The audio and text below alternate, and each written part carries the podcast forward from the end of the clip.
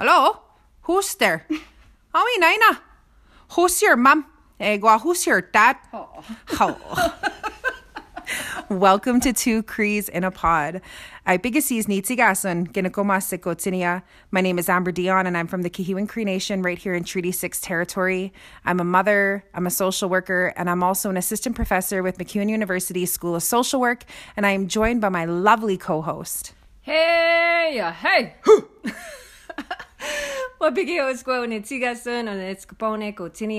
My English name is Terri Suntjens. I'm from Sally Cree Nation, and I am the Director of Indigenous Initiatives in kihêw waciston at MacEwan University.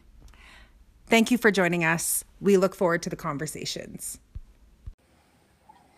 Uh, welcome to episode five of Two Crees in a Pod. Uh, today, we're really thankful to have uh, a special guest with us, uh, Mr. Jose Aliano. Ali, uh, Jose, I messed that up already. Um, Jose, Ari, Ariano. Thank you. Ariano. I pronounce it wrong myself. Well, us Cree speakers don't have that roll of the R. We don't do that. The R? we don't do that. um, I so barely like got that actually. I don't. I don't speak theater. Spanish. For the record. um, For the record. What? What was that? she was giving you a Cree joke. Don't worry, we'll have lots of jokes. Um, okay. And so All Jose right. uh, is a, or sorry, the director of case management and navigation at Homeboy Industries. Uh, I first met Jose, and he's saying thank you to someone. Uh, I first met Jose uh, when I was out in Los Angeles. How many years ago was that? At least five or six years ago. Uh, and we were doing a tour of uh, Homeboy yeah. Industries, and I met Jose then and then also have um, heard from him, heard his story multiple times, or or different pieces of his story through the Healing Communities Conference uh, that I've attended in to, attended in Los Angeles multiple times. And so um, we're really thankful that you're here joining us today, Jose. Uh, we want to hear more about you. And so, what we want to do is open it up at this point for you to introduce yourself in whichever way you would like to, and uh, and then we're going to kind of roll into some questions that we have. Oh, thank you, Amber. Um, no, well, thank thank you guys for having me.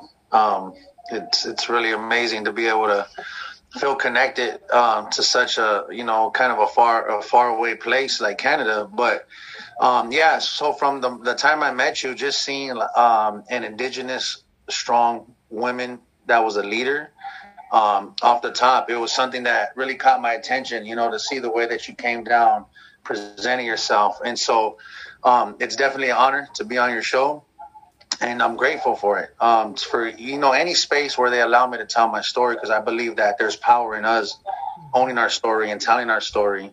Um, you know, and being also you know the writers of our stories. So thank you once again. Um, my story, uh, you know, starts way back when you know my mother was a gang member and kind of everybody everybody in my household uh, pretty much was from, you know, we were all from the same gang. And my mother was a young gang member. And so in LA, like the culture of, of, of gangs, you know, m- most of the time, uh, gang members are recruiting males. So when you're a woman and you join a gang, it's kind of radical, you know, and it's also, you know, a, a very extreme experience for women that join gangs. They got to pretty much, you know, suit up and show up and, and, and really exalt that that they're they're they're with the business when it comes to that lifestyle. So my mom being an active gang member, having me when she was young, wasn't really able to give me, you know, the attention that I needed growing up. But see, I didn't know all that back then. You know, a lot of that stuff I realized, you know, coming to Homeboys. I came to Homeboys seven years ago, fresh out of prison, um, doing two terms back to back, four years and then six years back to back terms with like five months in between. Um, and I pretty much grew up in the system. The first time I ever got locked up was at the age of 15. I got out. I was busted for like four months. I got out and I went back when I was 16 and I didn't get out again until I was 18. At 18, I caught, you know, my, my adult case.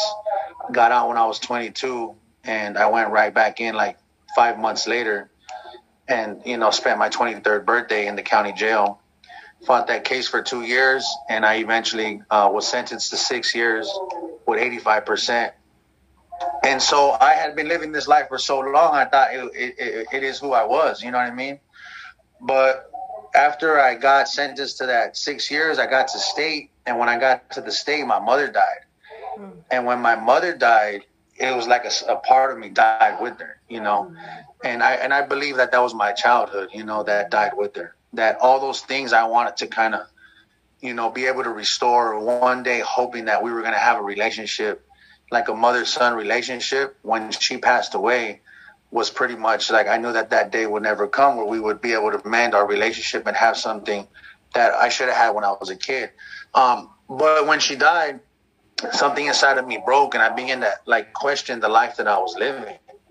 Like, how did I get to this point? You know, and not immediately. Immediately, I began to, you know, self harm, got caught up in drugs, um, and really, the only way I knew how to express myself in there violently, you know, ended up going to the hole multiple times. And it was on one of my trips to the hole that, you know, I couldn't run from this pain. You know what I mean?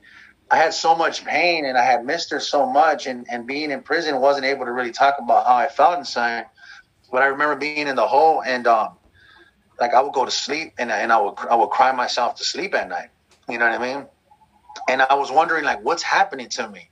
You know, I thought I was losing my manhood. I thought I thought something was happening to me and I didn't know how to respond to it. But I remember looking in the mirror, looking in the mirror one one day and looking at myself and I'm all tatted up, you know, and and I'm looking at myself and I didn't even recognize my reflection.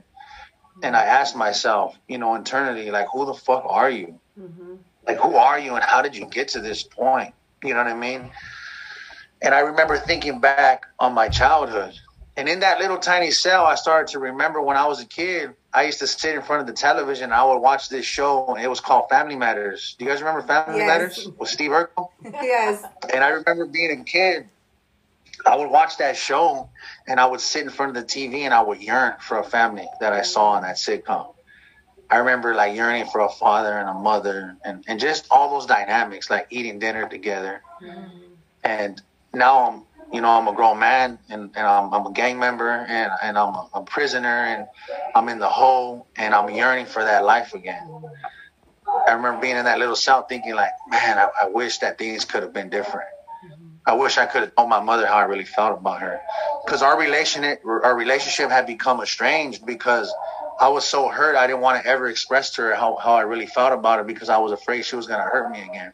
Hmm. So you know there was times where my mom went from being a gang member to being a drug addict, and there was times where she was in the neighborhood and the homies would tell me, "Hey, your mom's, you know, she's down the street getting high. You should probably go check on her."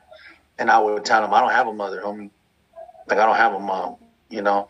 But that's just how hurt I was, and I didn't understand my pain until later on in life. But so fast forward, um, I get out of prison, and I had like this, like there was this voice inside of me telling me like, you know, don't die like this, don't die, you know, in prison, and, and I didn't want to die like that. But I still didn't know what to do with all that. You know what I mean? I didn't know what to do with the information I was starting to find myself acquiring. So I came home and I just wanted to do the right thing. You know, I wanted to get a job. And so I called down to Homeboys, got the number, called down to Homeboys, and I remember calling and a homie answers the phone and he's like, Homeboy Industries, how can I help you? And I tell him, Hey, I'm looking for a job. You know, are you guys hiring? He's like, Well, let me ask you a few questions. I'm like, All right.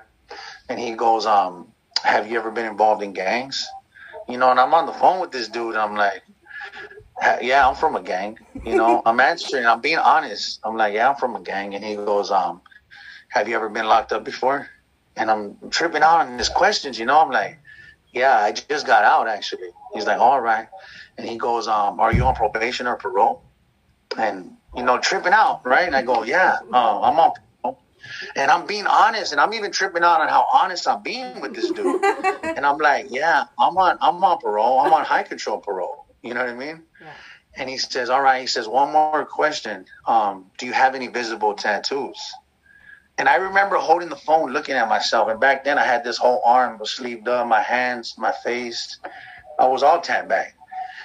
And I remember looking at myself, and I go, "Yeah, homie, I'm all tatted up." And he goes, "Yeah, we'll we'll give you a job." And I remember holding the phone away from my ear, I'm like, "What the fuck? Like, what is that?"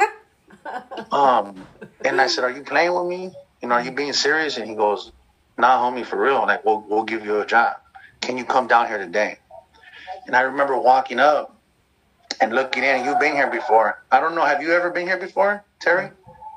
Well, Amber, you've been here before. You know how it looks when you first walk up, and it's kind of intimidating. You know, there's these big old windows, top to bottom, big windows, so you can see right inside. Hmm. And I remember walking up, and I look inside, and I see gang members everywhere. You know, fools tatted up, face, head, everything. And I remember thinking to myself, like, this place ain't for me. Hmm. But because of my experience that I've had with gang members, you know, it's it's always been negative experiences. And and so i truly believe that our experiences they shape us. Mm. you know the experiences we have as children they shape us. They shape the way we see ourselves and they shape the way we see the world. Mm-hmm. so i come in and the homie in the front mario who works in the cafe he's all tatted back. And i mean this one has tattoos on his eyelids. I mean he's all tatted. He has the most tattoos i've ever seen in my life. And i notice him notice me. And i'm sitting in the lobby and I notice him notice me, you know, and he begins to approach me. And, and I go, you know, I'm filling out my intake form and I go, here it is. You know, I put my the clipboard down and I go, everything I expected to happen is gonna happen. You know what I mean? We're gonna bump heads and ask me where I'm from. This is the story of my life, you know. I know how it ends. He walks up and he extends his hand and he says, Hey, my name's Mario. I've never seen you here before. Would you like some water or something?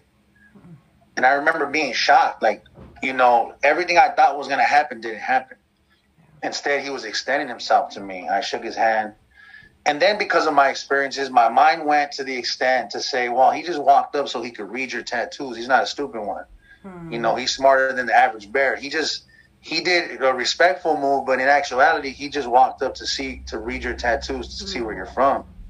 And then paranoia set in. Hmm. And all these feelings that I had normally experienced throughout my life, which is trauma, which I didn't know what it was called back then, was starting to kick in. So the first time I came to Homeboys, I fled. I couldn't handle it. It was too much. There was, the people were too nice to me. You know, I would hear, I was hearing people say, "Oh, I love you," and they were giving hugs, and I was like, "What is this?" You know what I mean? like hell no. Nah. so I came and I and I kind of fled. You know, and then the second time, um, Emily Chapa, uh, who seen something in me that I couldn't see myself, and who was a woman. Um, and for whatever reason, I trusted her. She began to work with me, and she would talk to me outside on the sidewalk, and we would have like these little therapy sessions on the side of the building, right? And so she began to work with me, and I and I felt trust in that. And I felt trust in her, and little by little, you know, she would have me come in the building and meet other people, and then um, I remember one day she told me, she's like, you need man in your life. You know what I mean? You need man in your life because I can only take you so far as a woman. You know, there's mm-hmm. things that you're going through that as a woman, I really don't know to the extent of, of how I can help you. And you need health, healthy relationships with men. And I remember thinking like, hell nah, like healthy relationships with men. Like I don't need no man in my life. I need a woman in my life. nah, but I, I it was it was her. I, I, felt like I just wanted her to be the only person that knew my secrets. That mm. because there was something about her, you know, and basically, you know, she started to introduce me to people, and I started to watch people. You know what I mean? Like I started to see. I want to see where their how their walk is, and if everything they're saying, if they're living it, you know. So for months, I watched fools, you know, and to see if they were really about everything they said they were about and I don't know how it happened, but there's so many different experiences that I had that begin to reshape, you know, the way that I viewed myself. Because the, the truth of the matter is, I, I saw myself as a person that was undeserving hmm. because of all the things I have been through, you know. And as I look back, I used to say it like I had the answers to my own questions, but I never really paid attention. Right when I was growing up, I used to like find myself in different relationships or whatever the case was, right, around people that would say, "Oh, I care about you, I love you, Jose." There's something special about you. And I remember being young and saying, how could you love me, homie, when my own mother didn't love me? Hmm. Like, how could you say you love me when my heifer doesn't love me? There's no way that I was able to fathom those emotions or those feelings because the relationship with my mother was so tainted and it was so broken and so much pain out of, came out of it. But as I started to do the work and process like some of the things I had done, I started to pay attention to like my mother's journey, you know, and some of the things that possibly happened to her, you know, and, and how they affected her and had inspired her decisions. And the truth of the matter, and, and I say this and people trip out, I feel like my mother, she loved me. I know she loved me. I know my mother loved me. She carried me for nine months, you know, and she gave birth to me. And I know, I know that my mother loved me. And as I look back, I see all the moments that she tried, but my mom didn't have what I was able to receive here at Homeboys, right? But I feel like my mother died so that I was gonna be able to live one day. Hmm. And I know that's gotcha, and that shit even like gets me emotional to say that, but I feel like my mother's death inspired me to live. You feel me? Mm-hmm. And had that not happened, I would have never started to question like being from the bottom. I would have never questioned like why I joined the gang. I would have never questioned the life that I was living. My my mother gave me more in depth than she was able to give me on this earth when she was alive. And our relationship, because I was able to look back and look at the mistakes I made, and then look at the reasons why I made those mistakes, I was able to liberate my mother, you know, and I was able to liberate myself, and I was able to heal and mend that relationship, even though she's not physically here, you know. And as I see people come through these doors, I watch them and I go like, I see, uh, I see homegirls come in and I go, I see hints of my mother. And there's times I even laugh and chuckle to myself because I think like what my mother would have done had she been given the opportunity that I was given. You know what I mean? She would have taken it and ran with it. Um, but that's what led me to homeboys, you know. And the beautiful thing about what we do here is we have all these systems in place and structure, and we have an 18 month training program. We have case management, we have therapy, we have a workforce development department, and we have like six social enterprises and businesses that we use as training platforms. But above everything, what we do is we create a community of like sanctuary, safety, of kinship, where people can begin to talk about what they've been through and can start to heal from that stuff and you know, it's it's just it's amazing to now be a director here and be able to work with those same people that walk through the doors that you know the communities I once came from. So yeah, I'm grateful. Want me to go? I think you need to go first. Okay. One of the things, thank you for that, and thank you for sharing that story with us. Um, it was a very beautiful story. It, it, it, it touched our hearts. We're breathing here. I realized that we started breathing, taking our deep breaths together at the same time as we're listening to you. And one of the things that I want to ask, because we will have um, a number of listeners who will understand your story and who have are in the same place um, where you have been previously. And so, what would you say to those who have a disconnection with their mother, hmm. um, but their mother is still alive? Hmm. And and you know, if, if you were given that opportunity, and your mother before she passed to to mend that relationship, what would that have looked like? Hmm.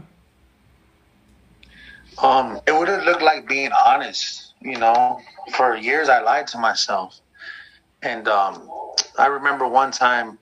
So my mother had like been with different men, right? And every every man that she every man that she was with, the relationship that I had with those men was very unhealthy. You know, they treated me bad from a young age. You know, even like so we all have different dads. There's five of us, and we have different dads.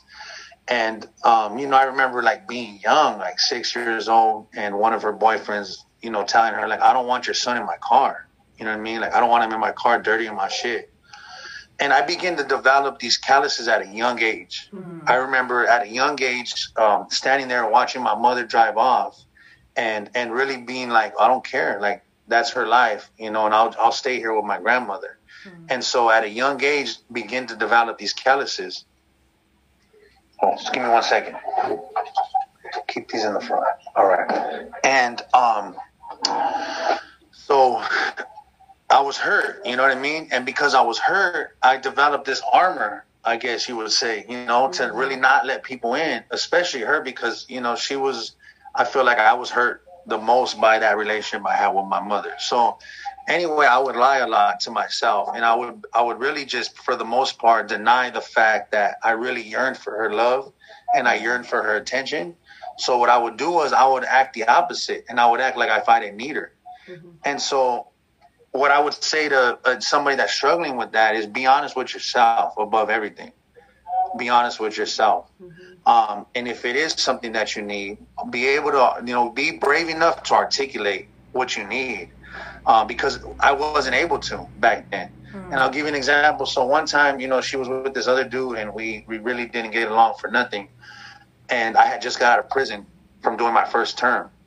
And because of the way I was living, I was like, hey, when I see this fool, it's on and cracking. Like, there's nothing that anybody's going to do to get in the way of us, you know, getting at each other. Mm-hmm. He didn't really want that. You know what I mean? He acted like if as if he wanted it. He treated my family bad while I was in prison. He got on the phone a couple of times and disrespected me. But he really didn't want to go that route. And he was using her to kind of like be the bridge between, you know, him and I. But I was so upset and angry. I was like, there's nothing that's going to stop this from taking place. So she left my grandmother's house. She left and she was living in the streets because she was so afraid of us making contact with each other in a negative way that she would rather sleep in the streets. Hmm. But one day she calls and it's raining and she says, Hey, Jose, can you guys make amends? You know, can you guys put this, you know, under the bridge? Like, can this be, you know, can you guys fix this? And I was like, there ain't no fixing that shit. Like, there's no fixing that. The only way we're gonna fix it is if we get down with each other. And she goes, please, mijo, I love you. You know, I'm your mother. And I disrespect that. I say, you're nothing to me. If you choose that man, stay with that fool. And you're nothing to me. When I hung the phone up, I just, I couldn't even control it. I began to cry. Like, I was sobbing like a baby. And somebody that was there asked me, like, what's wrong with you? Why are you crying? and I couldn't even answer why. I was just so hurt because I lied what I was saying. Hmm. It wasn't the truth. I really wanted to tell her, just come home, mom. Just forget everything and just come home. I love you. I miss you, mom. But I wasn't able to say that. So I lied to myself. And, you know, looking back, I feel like if I would have just been more honest with myself, things, we could have had a better relationship. And I don't live in regret, but for whoever is going through something like that, I would say don't lie to yourself. Be honest with yourself. And it's if it's unhealthy, that's fine, but still don't lie to yourself uh, and and and, and you know and deny yourself from the needs that you deserve. You know what I mean? And when you were speaking, I immediately thought of my late sister, um, who we lost last March, and um, and I think about the many times where her and I, um, we would get into it about boundaries because she struggled with addictions, and uh, there was times where we had to put up boundaries uh, for children in the home and and to keep children safe. But so many times wanting to say like and i can just i can hear like i could literally hear myself saying but just come home. Like just come home. You know just be safe you know and and yeah. and so I, I i felt that. I felt that. And obviously terry felt it too. And so thank you for that. Um because i think that one of the things that we we often talk about terry and i talk about is even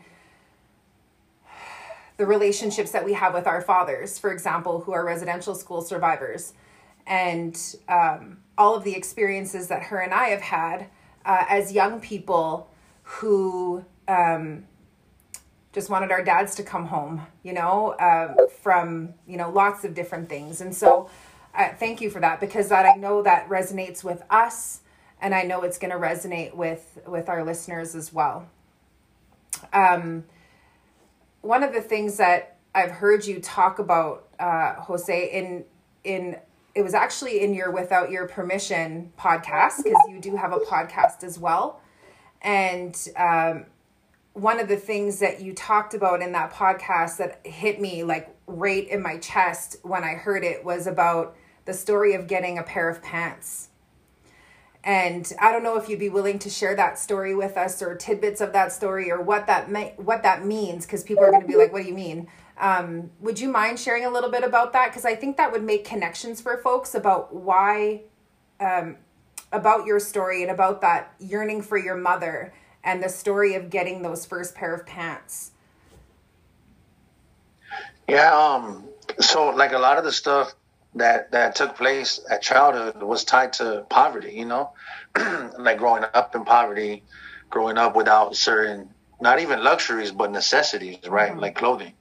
So I just remember growing up poor, and um, the house that we grew up in, there was no time to really like for the the adults in the house because of you know also too some of the choices they had made, the lives that they were living that they were living.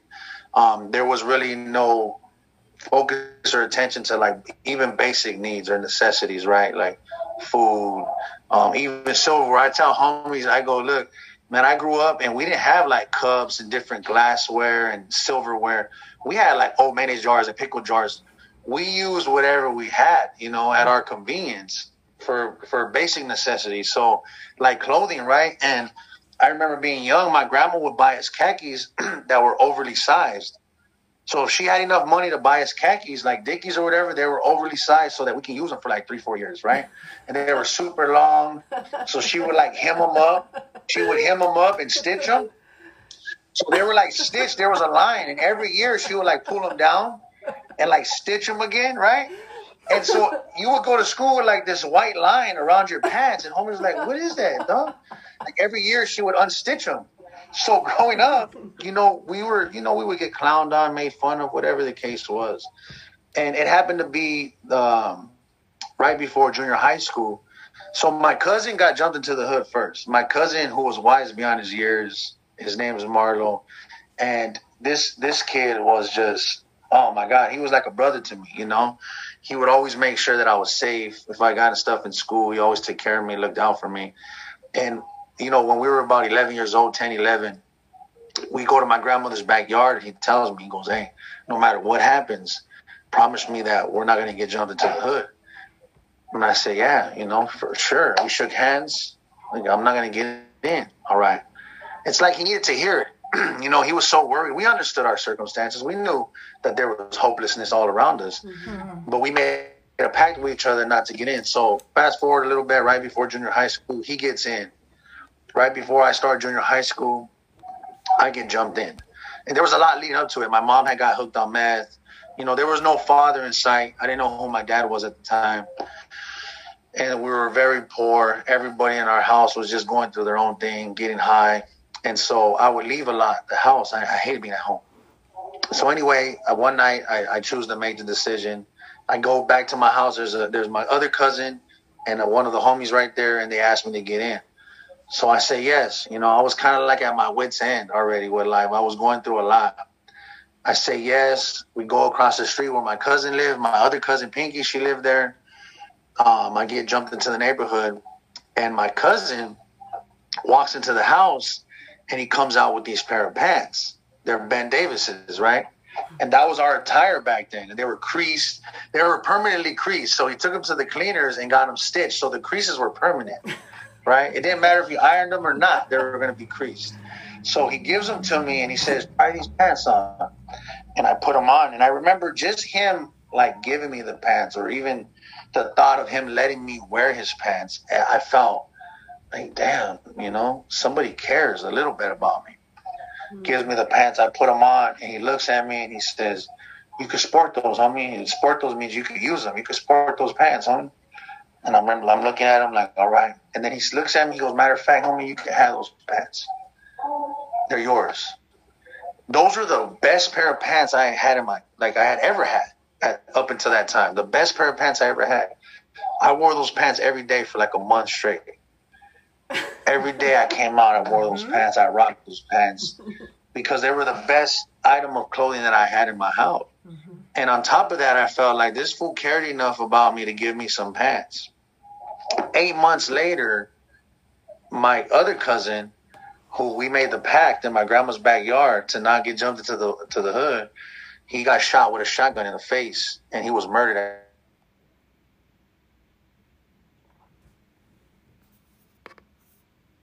Sorry, we are recording live here and we just are doing this through Zoom. So we just had a on one hand receiving these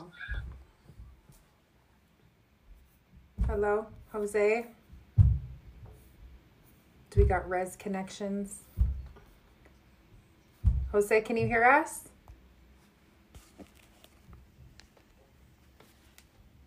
Oh.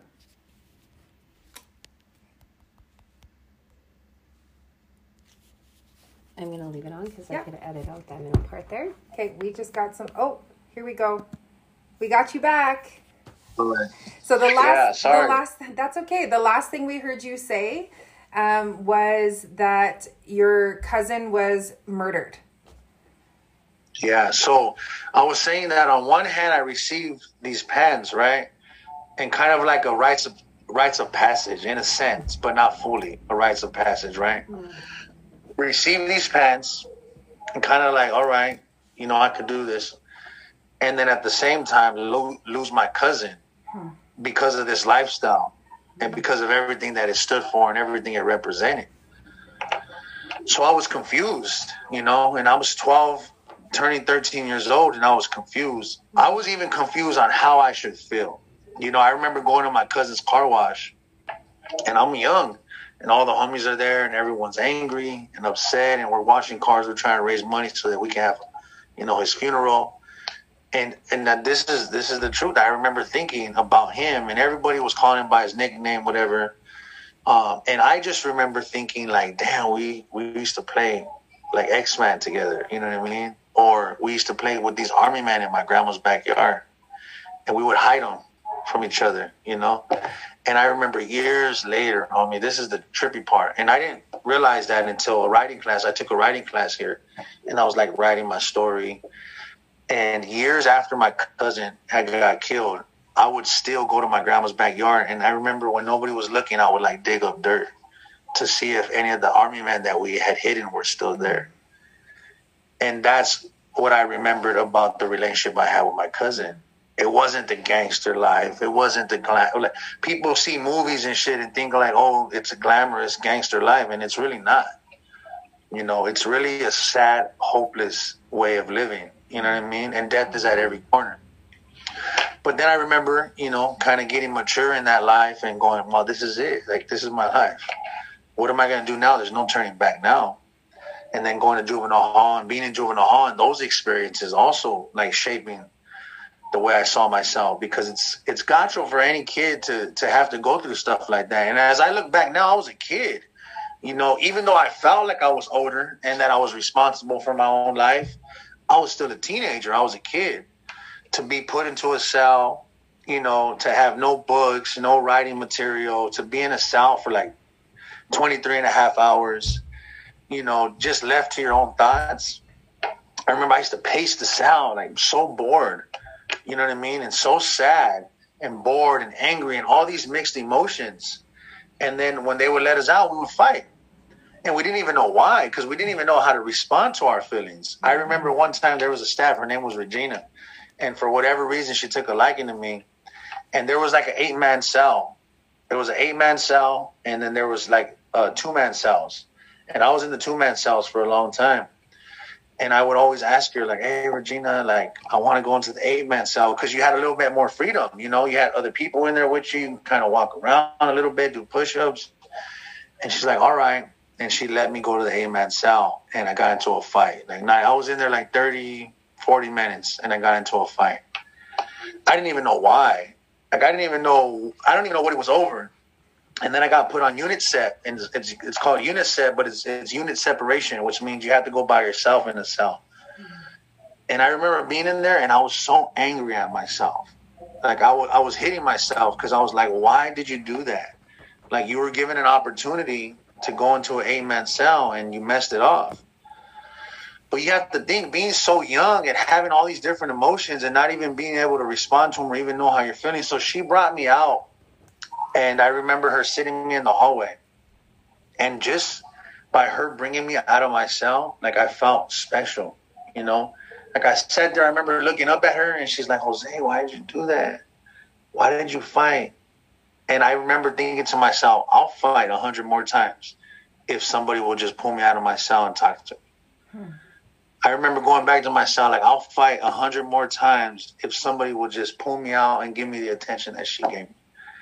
You know what I mean? Because that's just what it was growing up in the system. It was just being in these little cells, being in these circumstances, and not really have anybody see you. You know, mm-hmm. for who you who you really were or who you really are as opposed to seeing you by your moniker or the crime you committed or you know and so i don't even know why i went on that viaje but um i just think growing up in the system right and going through all these experiences and you know and and then eventually coming here and, and realizing all this stuff like realizing you know what i had found what i had been through it was so liberating and so uh, throughout all this uh, me and Terri were writing notes, and I have so many different things written down. You talked about the importance of story. You said something about eating dinner together, and just that in itself, because we've talked about, you know, how do we, how do we create kinship and connection at home, and something like eating dinner together, and how you used to watch Family Matters and just want to eat dinner together, right? And how those things are such simple ways that we can connect with family, and even if we don't talk it's just the act of sitting together and then eventually learning to talk at the dinner table, etc. You talked a lot about trust, uh, creating communities of kinship. You talked about responses and how if you're not he I, when Jose was speaking about that, I thought about like how we've talked about like if you're not taught how to regulate your emotions, your responses are going to be based on that, right? So even just that wanting to fight, not knowing why, being angry, not knowing why, you know, all those things are, just resonated with me. And then the other thing uh, that you talked about was, and you said it, and I don't remember exactly how you said it, but you said we were surrounded by hopelessness, or hopelessness was all around us. And so, kind of to think about wrapping up our conversation, how do you go from like this being surrounded by hopelessness or being immersed in it to coming to this place of resilience and or or always being resilient? Because even in hopelessness there's still resilience. But how do you just how do you do what you do you know? And how do you ins- when i met you i saw somebody who was extremely inspiring inspiring to folks like myself everyone around you. I've told you you carry this energy with you where you're just if you ever meet this man you will get this like he's so gentle and kind and and you just carry this like healing energy. You really do. And so, where, ha- like, just thinking about the work that you do in the community and coming from that place of being immersed in hopelessness to this place of uh, really clear resilience. Or maybe frame it this way: Where do you, where does your hope come from? Hmm. Um, you know, like I'm amazed. Like I'm, as there's sometimes where I sit back and I go, I'm just so amazed by where my life has taken me, like this journey. I'm like I'm amazed by the journey itself. I'm amazed by the possibilities because I know where I was at. Like I, I seen it. My eyes saw. You know what I mean? I, I seen. I knew what it was like to be in this box. I knew what it was like to survive being in prison in the county jail and all that darkness. And like I feel like my eyes have also seen the light. You know what I mean? And I'm amazed by the light. And I'm amazed by when people um like see somebody as if they're seeing them for the very first time the power that that has, the impact that that has, and the ripple effect that that has on everybody around, the everybody in the vicinity of that.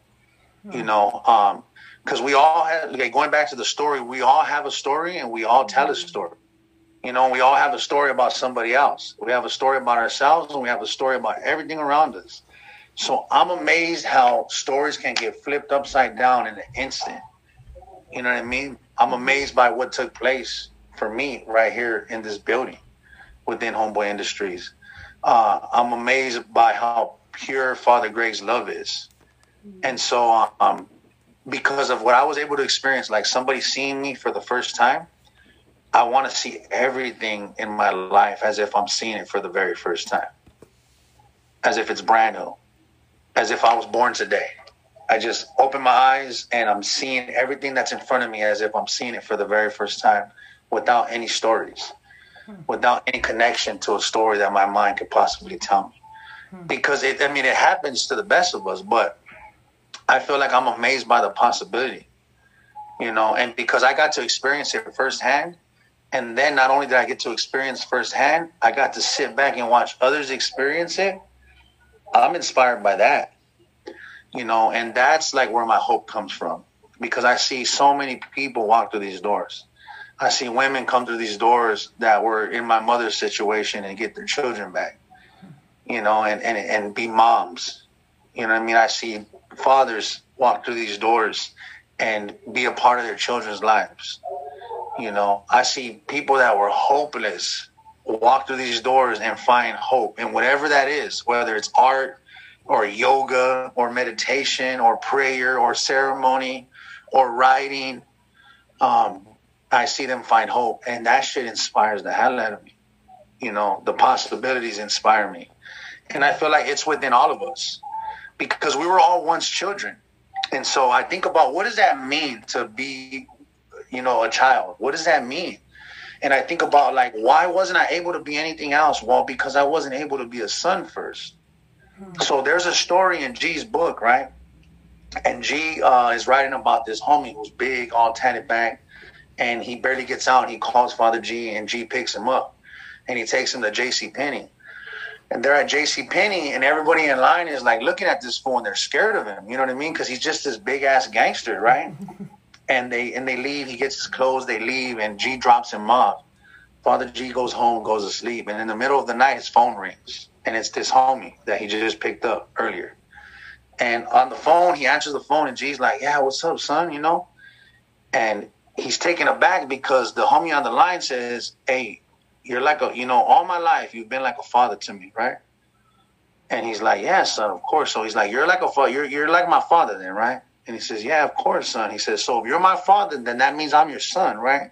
Hmm. And he says, "Yeah, you're my son." He says, "All right, then you'll be my father, and I will be your son." And he says, "All right," and he hangs up the phone. I thought about that, and I was coming back. Uh, I was with two homies, and I was with Father G, and I was coming back. And Richard, actually, who's on the podcast with me, he calls me, and he was in Atlanta. I was supposed to be with him to go do a talk out there. He calls me, and he had just read that part in the book, and he says, "Hey, you're my brother, huh?" And I say, "Yeah, you know, I'm like, you know, you're like my brother." And he says, "All right, we're brothers then." He says, "Uh, I just realized something, homie, that we were supposed to be sons first. Hmm because until we can have, we were born, right? And when we're born, we're born as sons and daughters, right? That's our first role. So my first role coming out of the womb is to be a son, right? So if I don't get to be a son first, how can I be anything else? How can I be a father? How can I be a husband? How can I be a brother? How can I be a friend if I never first inhabited my first role, which was being a son? Hmm. So what I realized is that yes, I was I'm a child still sometimes. I'm still a son. And I allow myself to be a son. You know, I allow myself to receive love. I allow myself to be that childlike mind, seeing everything as if I'm seeing it for the very first time. Because if I could be that, I could be anything else, homie. I could be everything else. I could be a dad. I could be a husband. I could be a brother. I could be a friend. I could be a director. As long as I'm a son first, I could be anything else and everything else. So that's where my hope and my inspiration comes from. And I try to stay in that energy. I try to wake up every day and say, today's new. You know, yesterday's gone, tomorrow's not here. This is the only thing that exists. And I want to see everything that I see as if I'm seeing it for the very first time. Even that fly. or whatever that is that's bothering you guys. It's a fly, and it won't leave us alone. So people are going to be able to see us going like this. and the energy that Does you that have, make sense? Yes. No, it totally. That absolutely makes sense. That piece around fulfilling that first role, and if you've never had the opportunity to fulfill that first role and that just speaks to wahkohtowin right that speaks to like that kinship and the relationship and the first relationship that you're meant to have is to be a daughter or a son. And that yeah. Well, and even the piece within our culture where we we traditionally adopt one another as as as you know as sisters as brothers, and I remember after um, my grandmother had passed, and her sister called, and so it was my mom's mom that had passed, and uh, her older sister called, and it was after the funeral, and she called to check in on my mom but she you know she said i'm your mom now. Hmm. right. And so it, within our own our own cultures how do we take care of one another in that relationship to each other in family? And so you know we do that with one another. You know we have our sisters. Yeah. and people get people get this fly keeps coming around us. These uh, that's a relative have, though no? so don't you sisters. have to treat it like a relative? Treat the fly like a relative. That's Take our relative. oh my god. We actually planned to get rid of that before this but that didn't happen. But thank you for that. Um, mm-hmm. that was a great way to wrap up this conversation and i really appreciate you taking the time to share with us your stories and and uh, and really be open to to everybody and to our listeners. And so what what is the name of your podcast? If you uh, it's called without your permission try and say that. Can you say that again? You say it. Without your it's uh, it's without your permission but i say it like without your permission. Without your permission That's how you say it. Um, yeah, and I've used your podcast in my classes at the university. Um, and I highly recommend. Uh, I use an episode a lot. The one that you did with a social worker. I think her name was Crystal. Crystal. Yeah. Yeah. And so I use that episode quite a bit, and uh, and I've listened to many episodes, and it's a great podcast. So thank you for sharing that, and we'll make sure that we thank put you. that in the in the link. We'll share your podcast as well. Thank you so much. We know that you're incredibly busy. We know that you've got tons of things uh, that you're doing all the time, uh, and that a lot of people uh, need you in their life. And so, thank you so much uh, for spending this time with us. We really appreciate you, uh, and we can't wait to release this episode. So, we'll be uh, talking soon, Jose. Um, thank you again. Appreciate you. Two crees in a pod. Two crees in a pod. Hey. Natani means. Yo. Let's go. They pushed us to this point, frustrations of a common man. Manifested destiny, preach and pledge the promised land. I'm stuck between taking my journey, live with no honor. Like, what's the use if my kids can't taste clean water? Uh-huh. A child born into a world, revolution's not a choice. Fighting to be heard, so we make them hear our voice. Remember ancestors' anguish, lightning in our veins. Hear it in the language when they are kissing for the rain. I am product of people that persevere persecution. Paint me so creator sees me if I go out shooting. Experience our pain when our women disappear daily anxious to be angry. Pacifists might hate me. Trolls on the internet constantly trying to bait me. We move in silence, cover of the night, learning from the wolves in the forest, tracking enemies in the woods. Reincarnations of warriors riding for salvation, or are we false prophets when we submit to temptation? Colonization is a hell of a drug. We all seem to go crazy when we fall in love. I said colonization is a hell of a drug. We all seem to go crazy when we fall in love. I said.